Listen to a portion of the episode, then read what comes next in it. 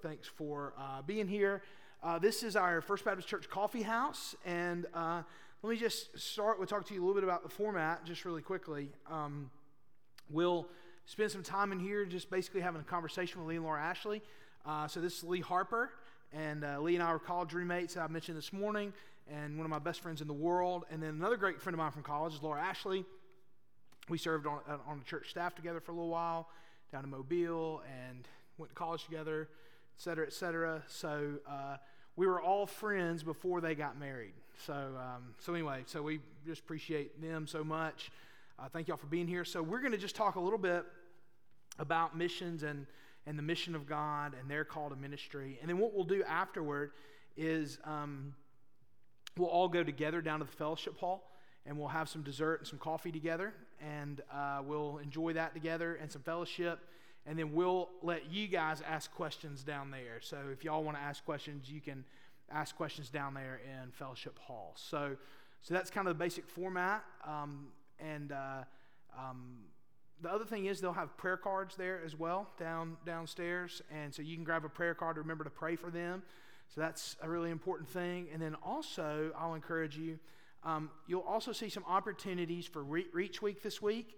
If you if you don't already know of something to do to help reach others this week, then then we'll have opportunities for you to sign up for Reach Week, and then you'll also see uh, three missions opportunities that you can look into. Uh, the first is uh, a mission trip to Honduras that Lydia Sewell, our children's director, is going to be leading uh, spring break of next year. So you can sign up if you're interested in going to Honduras. And that's a medical mission and other things as well, right, Lydia? Because Lydia is not a MD, so you know you can you don't have to be a medic, medical person to go on that. So Lydia, that that trip, the dates are set for that. Uh, then also we've got two vision trips. So um, these would be trips where we go and we sort of uh, get a feel for an area and determine for the future whether we want to partner with this area or not. So we'll be working on that. The first will be to Portland, Oregon.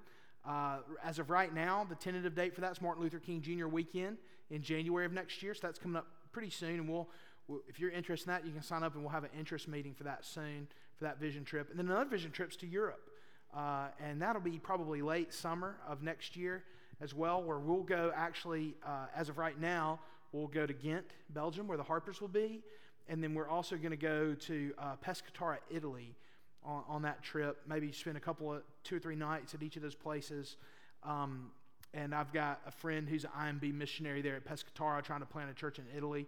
So that'll give us an opportunity to kind of get a feel for what things are going on, to help those folks out, encourage those missionaries in those places, and then get set up to send trips to those places in the future. So that gives us some really good missions opportunities that are coming up down the pike. So you'll have opportunities to sign up for those things. If, now, listen, if you sign up for a Europe Vision trip, uh, that's not saying you're get, you've got to go, right? That just means you might be interested in going. So feel free to sign up for that. So, so let me pray for us, and we'll get started here talking with the Harpers tonight. Let's pray together.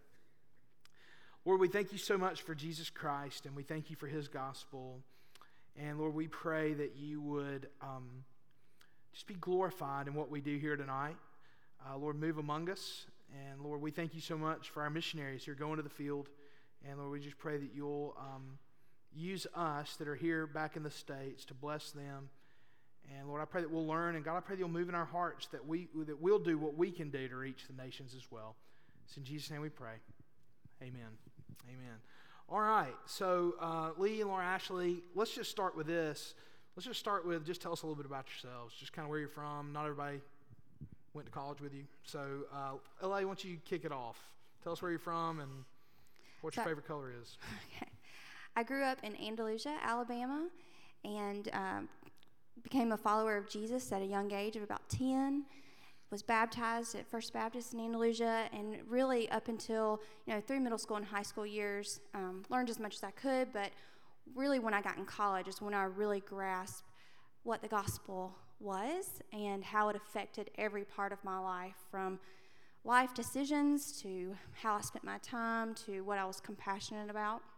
And then in college is when I met Lee, and we got married right after our, well, my last semester of college. But uh, I guess my favorite color would be blue. Mine too, Laura Ashley. So we went to the same college and have the same favorite color. So that's pretty awesome. All right, Lee. Um, I grew up in Montgomery, Alabama, and um, I became a follower of Jesus when I was about 13 years old. So I really understood the gospel, grew up in church, um, but grew up kind of in a, uh, a church that was pretty legalistic and just had a understanding of the gospel is of um, do certain things to make God happy. Mm. Um, and that's what will make you right with God. But the problem with that is that I, could, I didn't, couldn't do enough good things. Um, so I had a great fear of God in that. But uh, had a youth pastor come alongside of me when I shared that with him say, um, you know, Lee, God knows you can't be good enough. Um, and that's why he sent Jesus to live a perfect life in your place. Um, it's then that I really feel like I, I trusted in Jesus, kind of follow him. Jesus uh, began to feel God leading into ministry throughout high school with that youth pastor discipling me and headed to the University of Mobile um, to study theology. Um, that's where obviously we met, met Laura Ashley and um, led us to where we're here today. That's right. I will just make a quick plug. That means then that your CP dollars helped fund all of our education at University of Mobile. They went to Southeastern Seminary, your CP dollars helped there. And now they're going to the mission field through the IMB, and our CP dollars help there. So that, you know, we talk sometimes that, you know, we'll be in budget discussions here pretty soon. And when we look at those, that CP line, sometimes, I'll be the first to admit, sometimes that hurts. Sorry, Gene, but, you know, sometimes that CP line hurts a little bit, but that shows you the kind of impact that's being made through through our giving. So that's one thing I love about having IMB missionaries. I say this all the time. Um, when IMB missionaries come home, I love our non-IMB missionaries too. But when they come home, they have to spend a lot of time fundraising. Our our our IMB missionaries get to spend a lot of time enjoying family, and when they go to local churches, rather than saying, "Would you please give more," they get to say thank you. And so and so we we praise the Lord for that. Um, well, tonight, our, our title of this coffee house tonight is The Mission of God. And, and uh, that might just sound like, you know, we talk about missions a lot, but when we phrase it like that, mission of God, that's really rooted in a theological idea. There's a word that, that, that theologians and others use called missio dei, the mission of God. And uh, that's something I want us to think about a lot as a church is not just, hey, what is our mission as a church, but let's make sure our mission as a church and our lives as church members – line up with God's mission. We're participating with God in what He's trying to accomplish. So, why don't you guys uh, just kind of give us a little bit of an idea of what we mean when we talk about the Missio Dei or the mission of God? So, when I think about the mission of God, I mean, I, the, the easiest way that I can sum it up is, is God's mission is to glorify Himself by making disciples of all nations. Hmm. All right, I mean, it's just real simple. It, it starts with God glorifying Himself. That's God's ultimate goal um, is to glorify himself, to make himself big. Um, and it goes all the way back to Genesis chapter 1. When, when he creates Adam and Eve, he, he's creating um, this man and this woman who are to live over his creation and are to worship him by taking care of the garden. And they're walking in the garden with him. And he tells them to be fruitful and multiply. So, really, what God's telling Adam and Eve there is, I want you to fill my good creation with worshipers mm. that glorify me. And of course, we know that, you know, with that being God's vision back in Genesis chapter 1, really quickly you get to Genesis chapter 3, and sin enters the world. And sin messes everything up. It messes up God's good creation and distorts man's relationship with God, man's relationship with each other, um, and all these things. And so um, it, it, it puts, I don't know what the right word is, but God's mission, something happens there with God's mission. God's mission doesn't change, but it has this obstacle sin. Hmm in the way of it being fulfilled, the world being full of worshipers. But God, being a graceful, loving God, doesn't give up on his good creation. Um, he doesn't just say, I'm done with y'all, y'all rebelled against me. No, he keeps his mission in mind and keeps pursuing that mission to glorify himself by filling the world with disciples or worshipers. Um, we see that through the Old Testament, where him um, choosing um, Abraham to begin the people of Israel, where he tells them, you know, your descendants are going to be as many as the stars in the sky. And continuing throughout the Old Testament, even in Israel's rebellion, God continues to have this mission of glorifying himself, and he offers grace and forgiveness to them because that is what his goal is to glorify himself by filling the world with worshipers.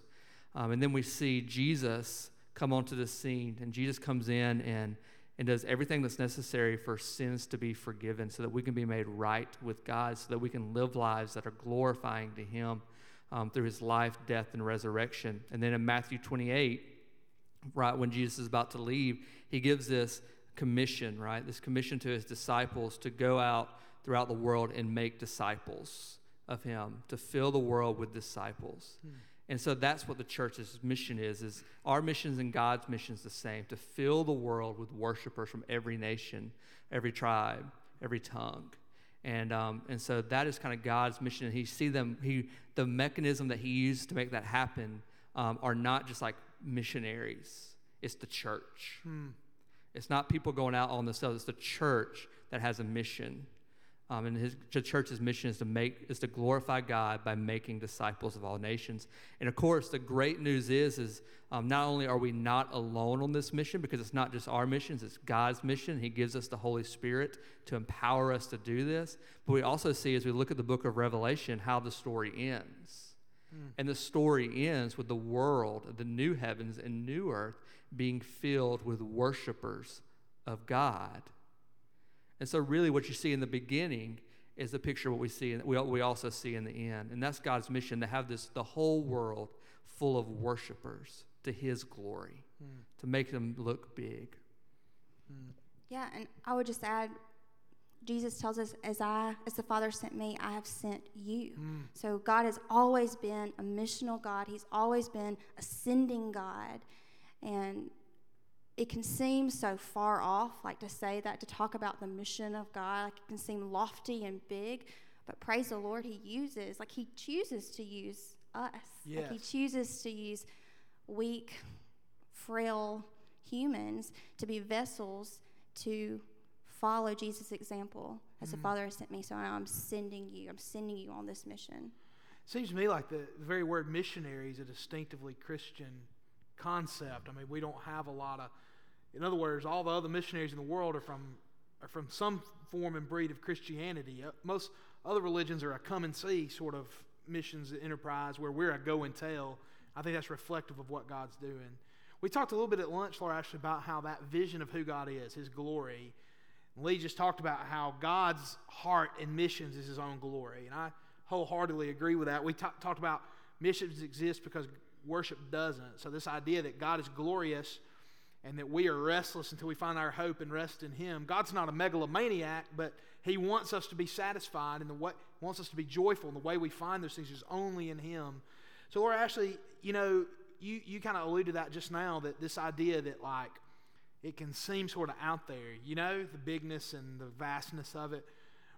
But at the same time, you recognize that that's exactly why y'all are going. So, can you tell me kind of how God's glory as the engine of missions and the it, mission, engine of going became real to you and sort of what that means to you? Yeah, I think it This wasn't on the list. I'm sorry. I think it starts with beholding who God is. And when we behold how great and how merciful um, and how redemptive God is, it, it really isn't a question of not to go. Right. Not to to go across the street or go across the world. And so I think it starts with a proper view of who God is, and then the proper view comes to a proper response to go and tell. Um, and so I think for for us to, personally, the call of going overseas and doing missions um, wasn't like some amazing uh, written in our cereal or, or in the clouds kind of a experience. It was just through beholding who God was and seeing why, why wouldn't we go? Mm. Um, why wouldn't we tell so that other can, others can behold who our God is? Yeah, T- give me your thoughts kind of on that idea. I, I like this idea that the, the need is so great in the world, right?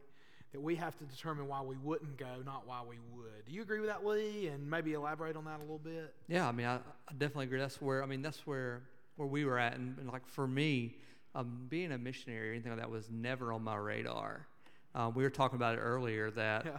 The only other time, the only time, the first time I ever thought about being a missionary is when my girlfriend broke up with me in college, and I came back to our dorm room and I sat down on the couch and I said, "Well, I guess I'm gonna be a missionary because pastor can't be single. At least that was like my mind, set, set of mind at the time.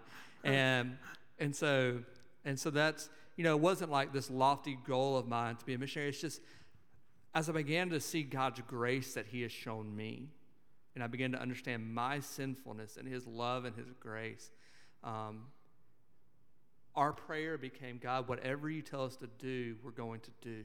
Hmm. Um, whatever that is, that is what we're going to do because you are worthy of every ounce, every second of my life. You are worthy of it.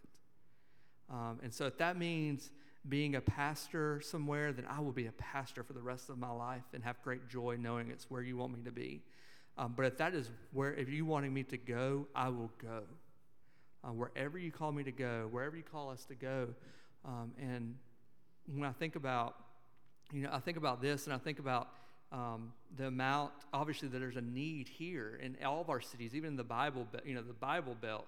There's just a great need, but but guys, the need around the world is just immense. Mm. Um, this morning I talked about the city we're going to, Ghent, with 300,000 people and, and 300 believers. And that's great lostness, but, but in, this, in the country of Turkey right now, 99.9% of the people who live in Turkey claim to be uh, Muslims.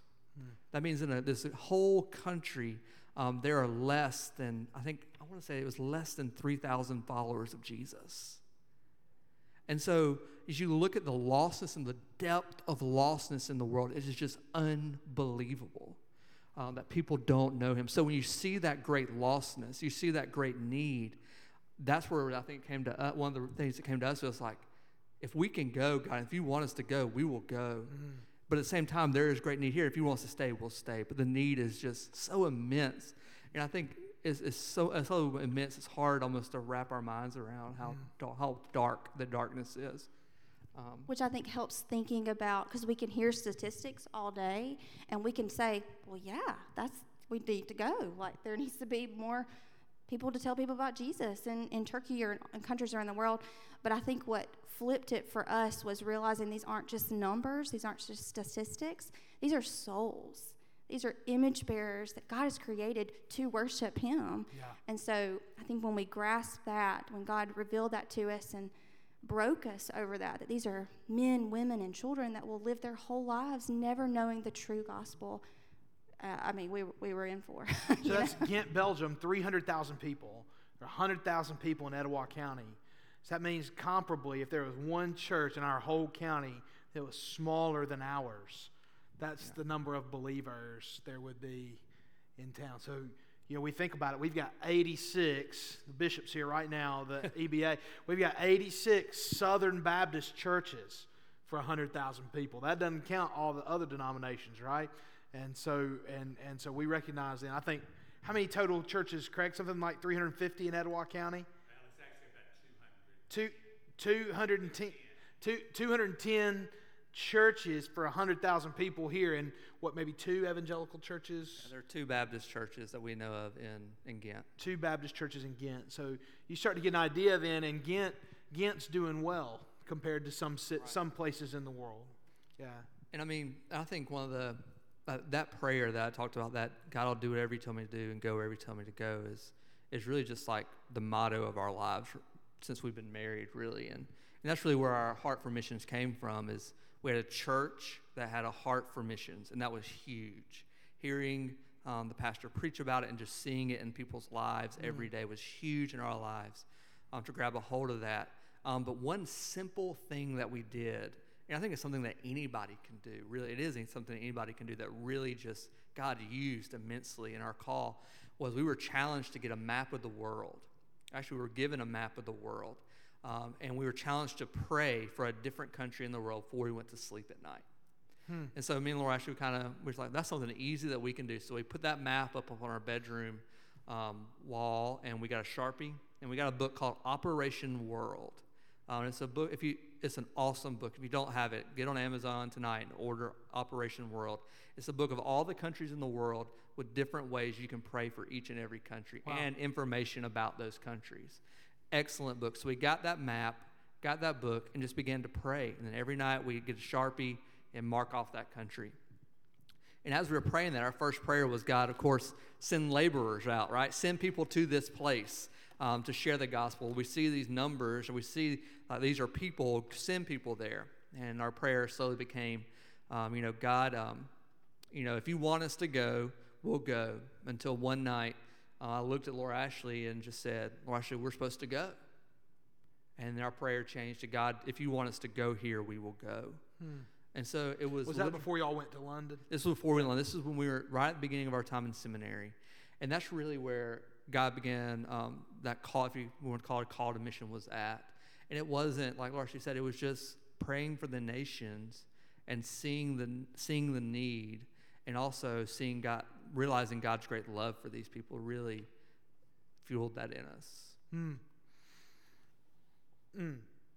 What um, what are the challenges you think? You've been in London, and London's one of the great metropolitan cities in the world. Um, seems like there's a, a little more uniqueness to the lostness in Ghent maybe than there is in, in London. So, what are some of the challenges for missions and for what you can be doing in a secular city like uh, like Ghent? I mean, I think one of the, the huge things is that people have kind of moved on from not from just religion in general. So the people we were working with in London were, were Muslims mostly. Um, and so that was, we had a great starting point with that. You know, some people ask me, ask us, you know, was it hard to share the gospel with Muslims? And the answer is no. It was easy to share the gospel with Muslims because you have a starting point with God. They want to talk about God. Hmm. Um, and I, I mean, it's far easier. It's been far. It was far easier for me to share the gospel in London than it was for me to share the gospel in Andalusia, Alabama. Um, and so we had that starting point. But I think in, in Ghent, one of the major challenges is going to be is you don't have that starting point. Um, for many of the the people in Ghent, um, it's not that they grew up Christians and they said we don't want anything to do with that. It's that they grew up agnostic at best, atheistic, and they just have never been a follower of Jesus or never known anything about being a follower of Jesus. And so you have this, you're starting from scratch for the most part, or you're fighting against stereotypes and things like that. So there's not going to be that starting point in conversation um, with the people there. Um, there's very, just post Christian would be a word, um, just kind of moved on for that. That has nothing for us. And so starting with that. So when you think about secular Europe, Ghent is exempt. I mean, Right, like- perfect example of secular Europe. Because you even think about London, London has great evangelical churches um, in the city, big evangelical churches. Don't get me wrong, there's great lostness among the British, but there are still great churches there. In a place like Ghent and in Belgium in general, um, there are no, um, you know, places where you look and see there God is doing something great among followers of Jesus. and there's even an evangelical movement in the Church of England still as Right, well. You exactly. got people like Jim Packer and people like that Right. coming out of that Absolutely. tradition. You know, one thing that struck me as we've talked last night, today, and just over the years, but you know, it's something I've heard a lot and think about a lot, but it, you guys probably live it out better than anyone I've known. You talked about how you're going to Belgium to do what you'd be doing if you were here. Help me understand what you mean by that. Laura Ashley, I think you say that the most. Just give us an idea of what it looked like. You guys were really missionaries in Andalusia. I mean, Lee served a church. I mean, y'all served a church as student ministry, uh, student pastor. But at the same time, you guys were doing a lot of this stuff, or at least trying to in Andalusia. So, what does that look like? Can I tell a story? Yeah, Well, I think that's the best kind of thing. I think a big part of that is asking daily, like, Lord, who do you want me to look for today? Or who are you placing in my path today for me to, to show them Jesus? And it was actually a prayer I had prayed uh, before a Walmart run, of all places. And so I packed up the kids to go to Walmart. We had made it through without any temper tantrums or, you know, on the ground crying over not getting something. And we were actually, we were heading for the door. It was a, very successful trip. And Holland Grace, our oldest, had said, I need to go to the bathroom. I said, okay. So we kind of detoured and went to the bathroom. And as I'm waiting in line for the bathroom, this is in Andalusia Walmart, that I saw this beautiful Indian woman. And um, because of our time in London, I think because of being around a lot of immigrants, course, I was like, she's not from here. I'm going to go talk to her. So, you know, I run up and I'm talking 90 to nothing. And then she's like, no English, no English. I was like, okay. So I just stand there awkwardly, you know, our buggies side by side. But then a few seconds later, her daughter, who was about my age, um, came out of the bathroom and she spoke English, and we just began just a chit chat conversation. Where are you from? How did you end up in Andalusia? This is your daughter. How old is she? Just small conversation. But we exchanged numbers and Facebook profile names. And a couple Sundays later, she is at our church in the back row.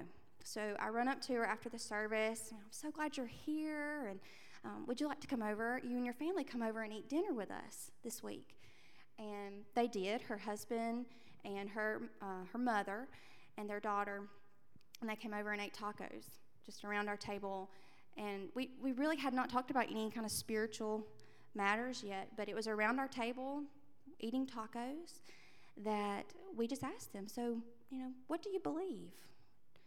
And she began to tell us that she was a practicing Hindu.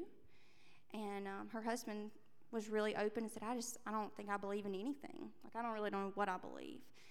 And it was around our table that we got to share the gospel with them. They didn't trust in Jesus that night, but we began a relationship where I actually began to study the Bible with her about every Saturday, about six o'clock in the mornings before she went to work at Subway. And um, through lots of praying and her just reading the scriptures for herself, she came to trust in Jesus. And it all started in a Walmart bathroom line and then around a table and then opening the Bible together that she trusted in Jesus. Then her husband placed her, his, um, his faith, in her, he placed his life in Jesus' hands. And now they were in a small group with us and we shared meals and they're active and, and it, it wasn't anything that we did. And so I think that's, it's just seeing how God is working, seeing the people that God places around you. I mean, that's what we're going to be doing in Ghent. Yeah. Who, who is God placed in front of me today in the school drop off line? Or who is God placed in front of me today in this market? How can I share them about Jesus, share with them about Jesus and invite them into my life? I feel like for most of us, like meeting a Hindu at Walmart and leading him to Christ sounds like the most far fetched thing that happen in our lives. But it's not like you guys are super Christians. No, no. You're just simple obedience, divine appointment sort of thing, and just obedience to Christ and a opening your eyes to it. Because any, I mean, you know, Nothing makes me madder than when my kids want to go to the bathroom at Walmart. You know what I mean? I'm out of, I'm in there, I'm out of there, I'm ready to Especially go. Especially with a full buggy. Yeah, with a full buggy, but then, but but just simple obedience and praying that day. Yeah. Right leads you to God used you. You know what I mm-hmm. mean? I think it's so obvious. To me, what's beautiful about stories like that is it wasn't like you were out there with a megaphone in the Walmart parking lot. It's just simple. You were there, and God gave you the opportunity. You know, and the Lord did it. Yeah, yeah the Lord did it. I think inviting people into your home is one of the best things you can do. I think that is one of the best and most important things you can do is inviting people into your home mm. to have a meal. Um, you know, I think about my life and people that I've known and worked with and for years, and I have never shared a meal with them at my home. And these are people that I would have called my friends. And I think that is one of the things that God has taught us is inviting people into our home to eat with them. There is just something about sitting around a table that God uses to draw people together and it draws out spiritual conversations. Mm. Because what the thing about our conversation with this family is that it wasn't we didn't go into a gospel presentation or have some kind of like script script memorized. Literally, I think I said, so I think you, I see you've been coming to church. Are you, you know, are you a follower, are you a follower of Jesus? And then she just like took the conversation and ran. Right. You know what I mean? It's like one of those things. It just happens. People feel comfortable. Um, and so it doesn't have to be that we meet a stranger somewhere and share the gospel right in that moment. It's people we know. We need to invite them into our homes. Um, our homes are not our castles. Our homes are, are gifts that God has given us to be used for His glory and His mission.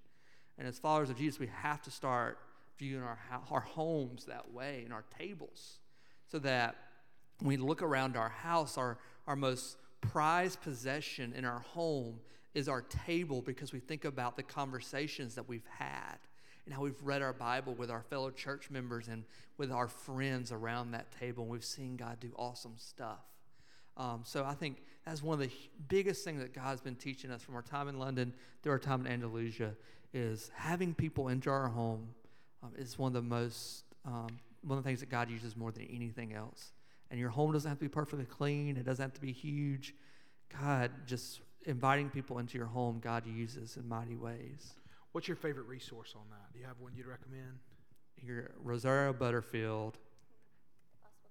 The gospel comes with a house key. It's new, right? It's, it's pretty new. It's yeah. awesome.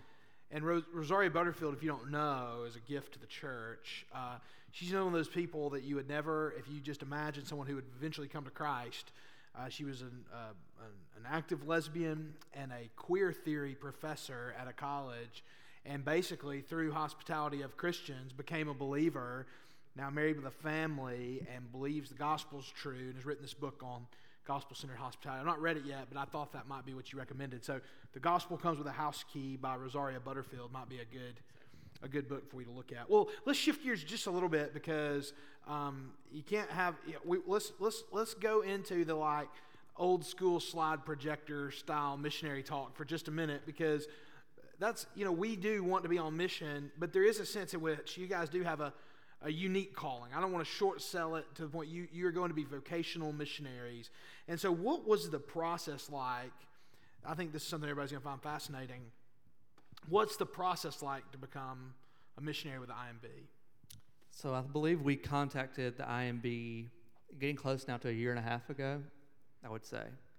Um, and that has been a short process, a year and a half, to get to where we are right now. Uh, it begins just with a contacting them saying you're interested and they send in some questions. Did your two plus two experience factor in to it being a little quicker for you? The fact that they you Prob- had a successful probably run? had some, so but yes, but we're talking usually, yeah, three to four years process for most people, um, and it is the most intense thing that you can imagine. Um, multiple interviews, um, multiple hours of interviews, asking every question that you could possibly um, ask about yourself. Um, you have to write, some, one of the things we have to do is write a 10 page autobiography of your life with specific things about your life included. Um, in that autobiography, um, medical questionnaires, like hours of medical questionnaires for each of us, including our children, um, making sure going to the doctor, getting physicals. I'm trying to think, I mean, traveling to uh, Virginia to for more interviews, coming back, just just an intense process that the IMB puts um, their applicants through. And it, I mean, and it sometimes it seems tedious, but you see the need for it. Uh, the IMB is taking a, and Southern Baptist, you are taking a great investment in your missionaries. I mean, the IMB wants to use your money well. So it's not that we walk up, somebody walks up to IMB and says, I feel called to be a missionary, and then next week they're on the field. We'll take anybody we can get. That's Yeah, right. No, there is a great demand, and, and, and I don't want to say the majority of people who apply get turned away, but a lot of people get turned away uh, for multiple reasons, and not for bad reasons, for, for reasons that they want to guard and steward um, the giving that's been given to them well. And um, so we view that as a great grace that God has shown us to be able to come through this and let us be healthy and our kids be healthy and just to move through the process well um, and quickly. Um, and so it's a very, very intense, invasive, invasive process. Um, I would say physically and mentally, but also spiritually, Yeah. because life is still going on, and not many people. Sometimes people don't know that you're going through that Right. process, and so um, it can be, you know, very. Your prayer life is hit, and, and you're just Well, and the people that did know are like, I mean, I knew, but the, all we're doing is texting. I mean, texting. Maybe we get to talk about every once in a while or something, you know. But, but that's one thing we talk about in this, and it's even harder on missionaries. Just one one more prayer point I want you to think through for these folks is, you know, the people we meet in college, people we meet in seminary, become some of your closest friends. Then you all move away from each other and work on the weekends, and you can't see each other and spend time with one another. So the people that are most likely to understand what you're going through, you know, and the people that are probably your closest prayer partners are the people you can't see, you, you know. And for y'all, you're serving actively in a local church, and you don't want to undercut your ministry there. So yeah, I can I can imagine those are big challenges. Laura Ashley, um, I think one thing you guys have told me is one of the biggest questions they get are is are you taking your kids? And uh, and the answer to that is yes just in case anybody's wondering they are taking their kids. And uh, and so but i think that question betrays what a lot of people think about which is this is i understand like for for for the husband or the the man or whatever like he's he's it's easier it seems in a lot of people's minds on y'all than it is on the kids. You know what i mean? And it's especially hard i think on moms because you have that gift of God to nurture and to care for your kids. And so, as a mom uh, and, and as a woman, like, what are some of the unique challenges for you as you prepare um, to be a missionary, certainly, but also to, to, to be a mom on the field? Yeah, I think from the very beginning, even back to where we were going to London, I always viewed that I was just as much a missionary as Lee was. Like, you know what I mean? The IMB doesn't call just a husband, they call a family. Yeah. And so um, I think going with that really helped me not sit on the sideline or kind of view it as, all right, baby, well, you have a good day. But, you know, this was, all right, we're going out today. Where are we going to pray? So it was a. And if you know it was a Laura Ashley, thing. that's not hard for her either. You're kind of a go getter anyway. So, yeah, knowing you for a long time. So, But I think this time around, um, Holland Grace is seven and, and James is two, and we've been homeschooling the past couple of years, and so just um, just a real like honest challenge is I, I will no longer be their primary teacher. Um, you know, they'll go into, I'm entrusting them to the Dutch public school system where they will walk in. She'll walk, Holland Grace will walk in on January 7th to a first grade classroom where no one speaks English. And I think a big part of me um, letting my guard down is, and is realizing that God loves them more than I do. hmm. And this has always been his plan for them, too. He knew that they would be called to live in Belgium and love the people of Belgium, too. And I think a big thing for our daughter is we have, we you know, we pray for our children's salvation, but one of the big things that we've seen God, God's faithfulness in this past year is she trusted in Jesus and was mm-hmm. baptized on Easter Sunday. And so knowing that you know, our oldest is walking into that schoolroom or walking onto that playground, and she might feel alone. And every part of like my mama instinct is going to be like to want to be there with her and are you okay? And just you know being her cheerleader. But um, but she has the Holy Spirit with her, Mm. and so he's way more powerful than, and a better cheerleader than I could ever be. Yeah. And so I think just entrusting them into God's care and trusting that God's plan for them is better than I could ever imagine. And I think just as a, um, I guess just as a wife and as a mom is, uh, we tend to see things from about 15 different angles and all at the same time. and so not being overwhelmed, but staying focused on the mission before me. Um, whether that mission that day is, okay, I'm going to get my kids dressed and we're going to get to school on time and, and we're just going to love the people we pass and, you know, we're going to come home and get food on the table. Because some days will look like that. Like some days might not look like me because I don't speak the language yet. So that some days might not look like us being overtly and sharing the gospel, but just um, being careful in how I live my life in a manner worthy of the gospel in front of our kids and in front of Lee to encourage and support and, and honor him. Lee, how are you kind of preparing to lead your family on the field? I mean, I think a big part of it is really just spend making sure that I'm seeking after the Lord daily and spending time in His Word and praying and preparing my heart and mind. Um, I mean, we you hear this like pastors, the pastor saying I can't remember his name, is M'Cheyne, who says that the greatest thing that a pastor can give um, his church is his personal holiness. Yeah. Um, and I think that's also true of a father or husband and his family.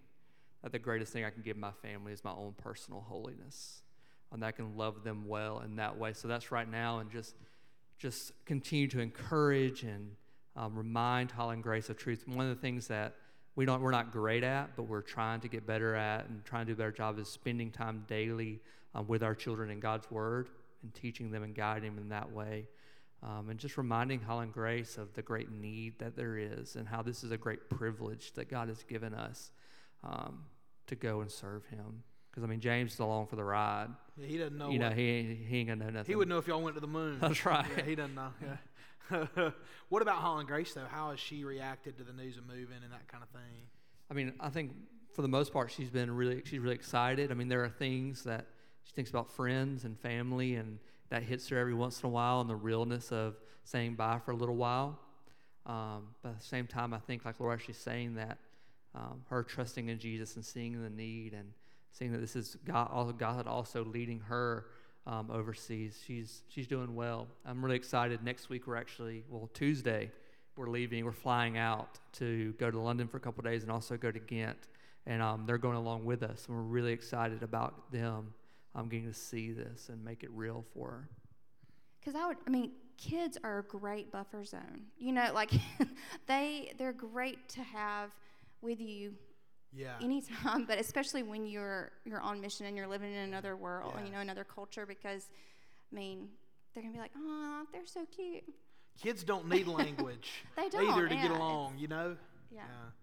Like our kids, you'd think, you know, after one weekend, my kids are writing love letters to, to theirs. And I mean, you know, you'd think they've been friends for decades. You know what I mean? And so I think that, I think you're right that kids speak love in ways we can't sometimes. One more thing that the IMB and, and y'all, your Southern Baptist Giving does for your missionaries is it allows us to go to Richmond for two months for some training, um, which we'll be heading there at the end of October. Um, but during that time, there's a time of training also for the kids. So every day, Holland Grace and, and James, but specifically Holland Grace, we go into a class with other kids her age, and we'll be taught on things like um, how to um, what to do with food when it's something different, how to eat it, and how to respond if they don't like food, or, or how to make friends um, when you don't speak the same language. And all these kinds of things, they're helping our kids prepare for that. Um, because they know if our kids aren't doing well when we get there, then we are not going to do well um, when we get there. And so that's a great thing that um, the IMB does that happens because of cooperative program Lottie Moon Giving. What does a mission, what will you do? And Laura Ashley gave me this question, I'm sorry. But, you know, what will you do? That's something they say a lot of people ask them, and I think that's something we all wonder sometimes.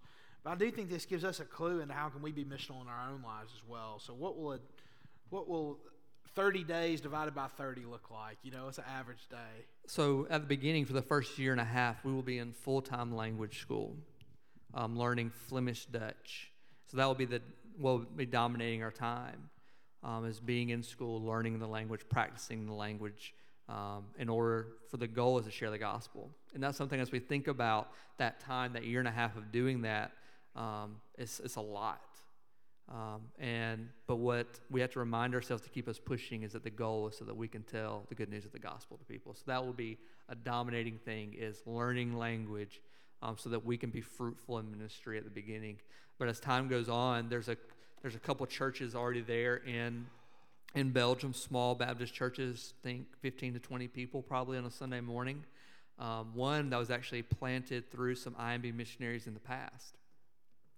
And we'll be partnering with those churches with the goal of helping them reach their communities and make disciples and also planting new churches. So, a lot of it's going to be um, building relationships with churches, working with church members, but also just going, in, going to different places in the community and meeting people and sharing the gospel, getting involved with things in the community to make relationships. I mean, really, um, during this time, really learning our language and falling in love with our city and our people, which will be Gintians, as they call themselves. And so, um, a day might look like for me um, getting up in the morning, studying language, going to a, a coffee shop and trying to meet people, or going um, into a market and meeting people as we're eating and things like that, and having conversation and relationship with people. Yeah, and like cooking and cleaning, but just um, you know, getting the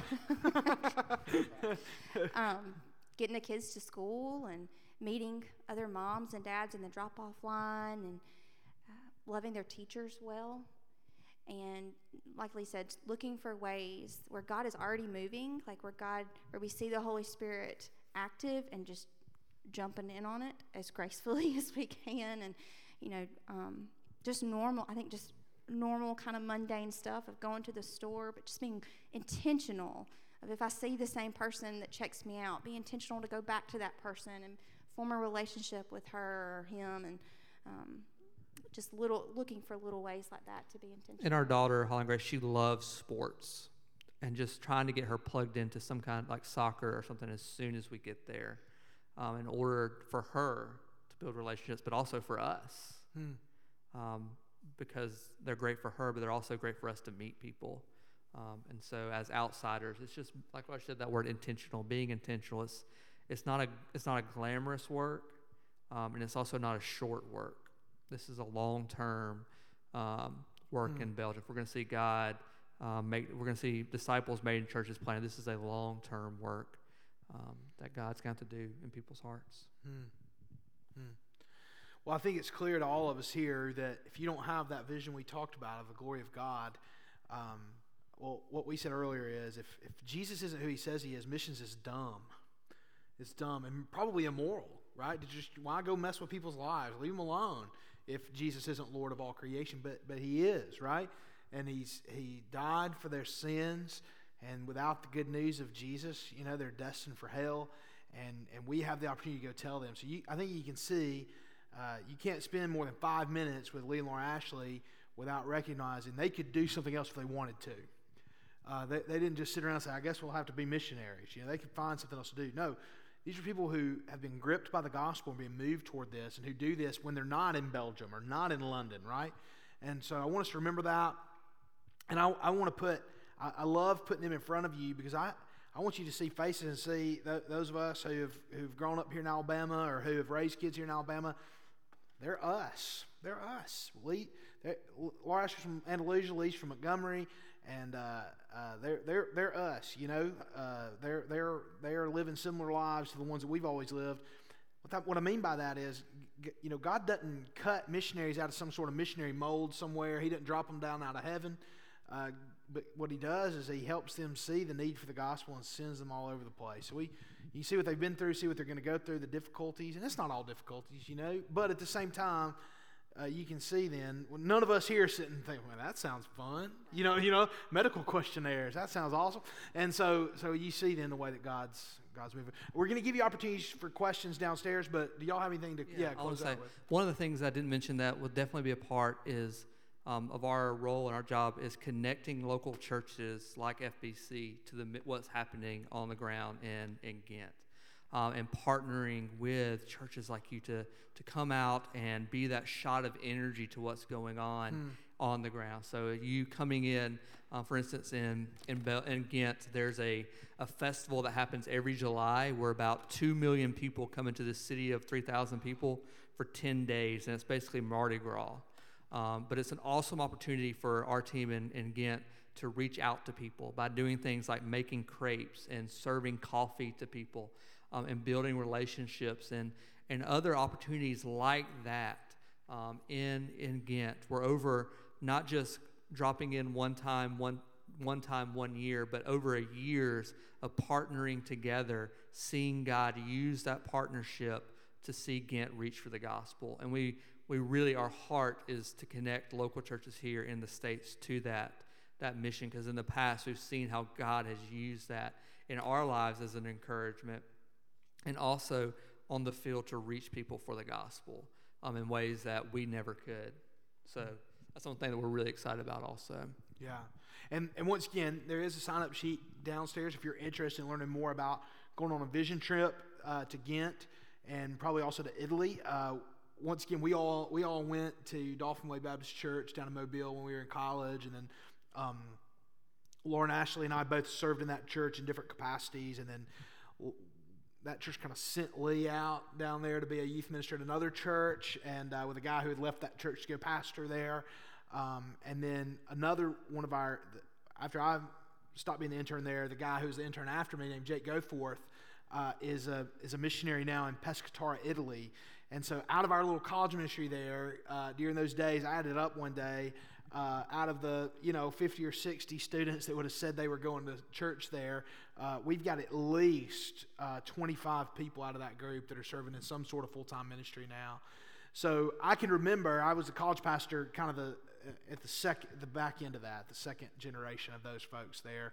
But I can remember uh, on nights like tonight when we would have an event or something, and I would think, what is God doing? You know, I don't think I'm being used at all. You know, I don't. I think that. And now I look back and I see students who I preached on Wednesday nights or who I helped disciple, who are pastors, who are missionaries, who are pastors' wives, who are chaplains in the military. I mean, we, we you know we could sit here and list out all kinds of people, uh, girls ministers at, at mega churches. I mean, just all sorts of folks from that time are being used, and so I, I rejoice in that. So I, I want to connect our ministry here to what God's been doing for a long time to a lot of different people and help us get on mission. So you will have a chance to sign up if you're interested, and we'll have an interest meeting as it gets a little closer to go in and maybe helping us start build partnerships in Europe. Let me pray for us. What we'll do is we'll go downstairs, get your coffee, get your dessert. Uh, we'll go to the fellowship hall, sit close to the stage so we can hear your questions. And I'm going to give you opportunities to ask Lee and Laura Ashley any questions you want to ask them. They've already had their whole lives sifted with a fine tooth comb by the IMB. So there's all kinds of questions. You can ask them all kinds of questions. They'll be ready for it. So let me pray, and, uh, and we'll, we'll go on down and have some fellowship. Lord, we thank you so much for this opportunity. We thank you for Lee and Laura Ashley. We thank you for the IMB. And God, what a joy it is to get to be Southern Baptists. And uh, what a privilege it is to get to, to fund people uh, who are going. Uh, you know, we can't, we couldn't fund a full time missionary through our church, but we get to fund thousands of full time missionaries through the cooperative program. So, Lord, I thank you for that. I thank you for the, for the Christmas offering as well, Lottie Moon, that goes to fund these things. And God, I pray, I pray that we will overfund missions. God, I pray that there will be a glut of money because we see the great need. And Lord, I pray that you will send us to the mission field. I pray, God, that we will have people from First Baptist Church Gadsden raised up to go reach the nations for Christ. Lord, through the preaching of your word, through the ministry of this church, through what we're trying to accomplish here, God, would you bless that in such a way that we're sending people all over the world? It's in Jesus' name we pray. Amen.